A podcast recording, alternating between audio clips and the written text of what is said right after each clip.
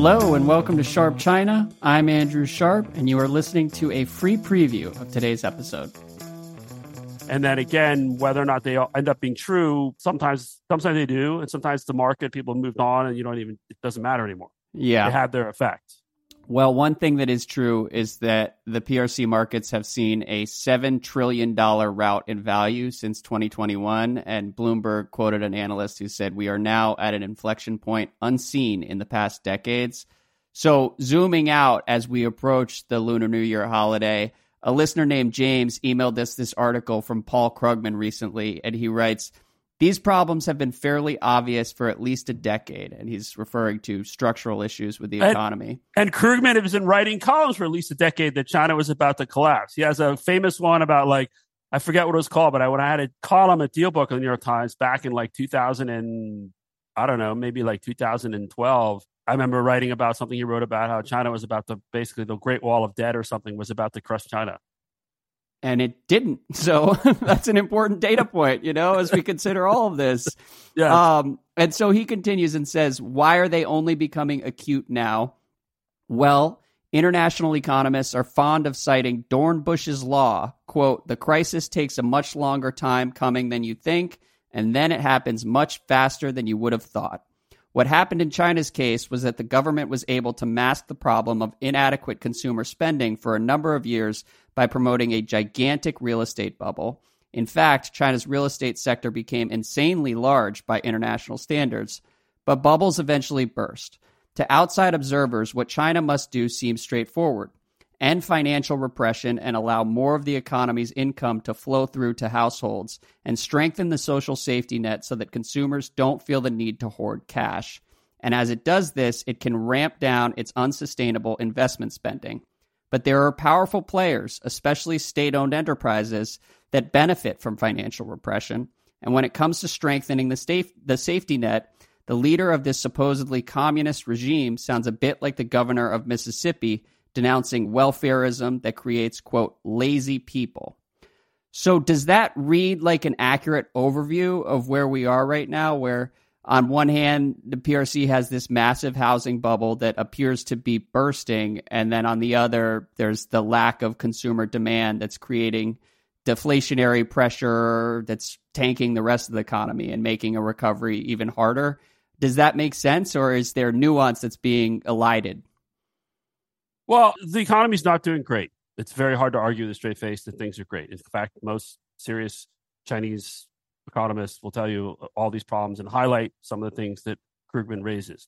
Um, it is important, though, I think, to also recognize that one of the things that's been going on with the real estate market is that whether or not the sort of real estate slump was inevitable or there would be some sort of crash, the top leadership has been trying to reduce the role of real estate in the economy and uh, deflate the bubble without a crash for several years now. They've yeah. taken undertaken a series of policies that have ultimately led to this distress in the real estate market. And so it's not like they don't know what the risks are. And it's not, you know, the, one of the one of the issues I think is that they didn't realize how bad it was. And so their policies have maybe tipped it further than they wanted. But the idea that they're unaware, uh, you know, again, not I don't think valid. I think also though, stepping back, from the Beijing government's perspective, you know, Xi is very much focused on this idea, you know, transitioning to high quality growth, this new development concept. You know, they want to change from the old model. And at the same time, they're doing all sorts of things to harden the system and harden society. So I think they're willing to actually withstand a lot more pain from a sort of a policymaker level than most people outside would assume, and probably most people inside China would like. Mm-hmm. And also because they control the, you know, it's it's a basically closed financial system. They do have the ability to manage in ways that most likely will avoid some sort of a crash. But ultimately, I think no one serious will argue that the days of the go-go years, the high growth, you know, high GDP growth, they're not coming back. The economy right. is transitioning. It's a painful transition it's going into a much slower growth um, era, so to speak. But I think ultimately, you know, the whole question of sort of getting more money to households, you know, there's all some economists, even Chinese economists say, well, they need to, you know, you need to basically just sort of helicopter money in and give each household, you know, a thousand yuan or a few thousand yuan. Right. Uh, you know, Xi clearly they haven't done it so far. There, there clearly there are advisors who are telling the the government to do that. They're not doing it for whatever reason, and it may be you know Xi doesn't. You know, there's been reporting that Xi's ideologically opposed to that. That may be true. We don't know for sure. It also may be that giving people five thousand RMB, they may just save it. Right? It right. may actually not. It may actually not spur more consumption. And going back to what Krugman's saying. So in 2013, we'll put a link into it. He had his July 2013, he had an opinion piece called Hitting China's Wall, mm-hmm. uh, where he makes some of these similar arguments. And yet here we are 11 years later and it's still going. It's We've talked about this. It's going to be a long, painful grind. Right. But I think that the government understands that and they are prepared for this grind and they're willing to tolerate more pain than again, I think a lot of economists assume they are, and a lot of investors assume they are, and a lot of people want them to be. So that's why one of the reasons I think we've seen this continual disappointment. You know, stimulus. Where's the stimulus? Because every time something you get some bad data or the market goes down, you get this. Oh, well, they'll just become more pragmatic and put out more stimulus, and then everything will be great. And I think really from the top level, the view is we have to change the economic model, and it's going to be a grind, and we are going to grind through this. Yeah, no, and it will be interesting to see whether that guidance changes somewhere along the way here because when we finished recording last week one thing that occurred to me is that a lot of the plenum watch and stimulus speculation it takes me back to the covid policies where toward the end you had the entire world watching as it became clearer and clearer that Beijing's plan was just disastrous in certain respects. And then one day overnight it off. everything changes. Right. Yeah. And, and, and, that and that's the argument people make as well. They'll they'll have to wake up to reality at some point and then they'll have to revert, right? They'll have to revert to you know some sort of like a tarp like thing where they basically the central government just takes on all the bad debt from like the local governments and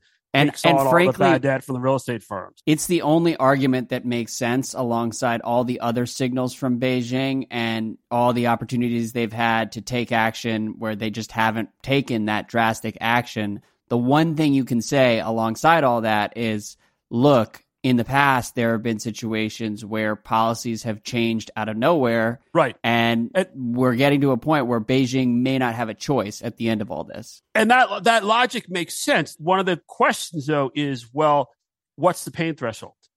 Right. And, you know, does, say, Xi Jinping have a higher pain threshold than investors or foreign investors or Chinese citizens? You know, and, and, so and so again, what looks like oh my god, they have to do something to to us or to an outside observer may just be like, yeah, you know, this is bad, but we're ready for bad because this is what we're preparing for because we are transitioning the model and we will we need to get to a different model that is you know allows China to be more innovative. You know, they've been talking this new concept that's called this new productive forces. Uh, and you know they're making a huge deal about it. It's just a new addition to the Marxist theory of production, and, or productive forces.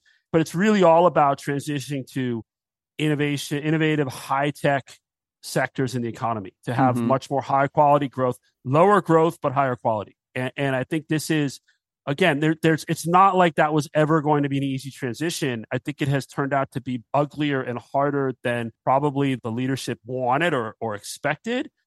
But it isn't clear to me that they have a choice where you know that, that what they have been adding stimulus and bits and pieces to basically keep things together but there's a difference between keeping the wheels from coming off and pumping a bunch of money in to pop things up again right and investors just don't know whether the ground will shift underneath them tomorrow or in right. a week and, and a month and, and that's the core issue ultimately right and also if you're if the focus is keeping things together versus popping it up well, that's not as exciting for a lot of investors. You know, there always should always be sectors that are opportunities to invest in, but it's a lot harder. Certainly, and we don't we're not we don't forecast the market. We don't recommend buying or selling stocks. Certainly, though, you know, one of the things that I think has people wondering if they should dip their toe in is like what happened with COVID, where they ripped the band-aid off and stocks went up 30, 40%. percent mm-hmm and then they went back down, right? But but do you miss that moment where they announce something or something gets interpreted as they're shifting, they're becoming more pragmatic, they're going to pump more money out, that they really want the market up, and then you get this crazy rally. Yeah, well, and the reason it's a recurring topic on this podcast is because it continues to be one of the biggest stories in the world with investors all over the world and analysts and everyone is sort of waiting for the other shoe to drop and waiting to see what actions right. the government may take. And there's this seesaw on a daily basis with the markets, at least until the New Year holiday mercifully arrives and gives everyone a break for a little while. But uh, it, it's not a story that's going away, and it at present, I mean, it's anyone's guess as to how exactly this resolves or when it may stabilize or what the government may do. So we'll all just have to wait and see. But it's a, it's a fascinating window into how decisions get made under Xi because from the outside, we're all just sort of left guessing and seizing on whispers and like a game of telephone. Right. And this is the second largest economy in the right. world. Well, I mean, the thing is, is the government. You know, you know, there has the people some questioning. Well, does Xi even care about the markets? I think the answer is they care at, at, up to a point. They care when it gets bad because people care. There are a lot of individuals who invest in the markets, and you know, no one's making any. I should say, very few people are making money in any anywhere right now in the PRC, and that's depressing and that yeah. leads to people being uh, unhappy. And you're going into the new year, and you don't want to go in the new year with the market crashing.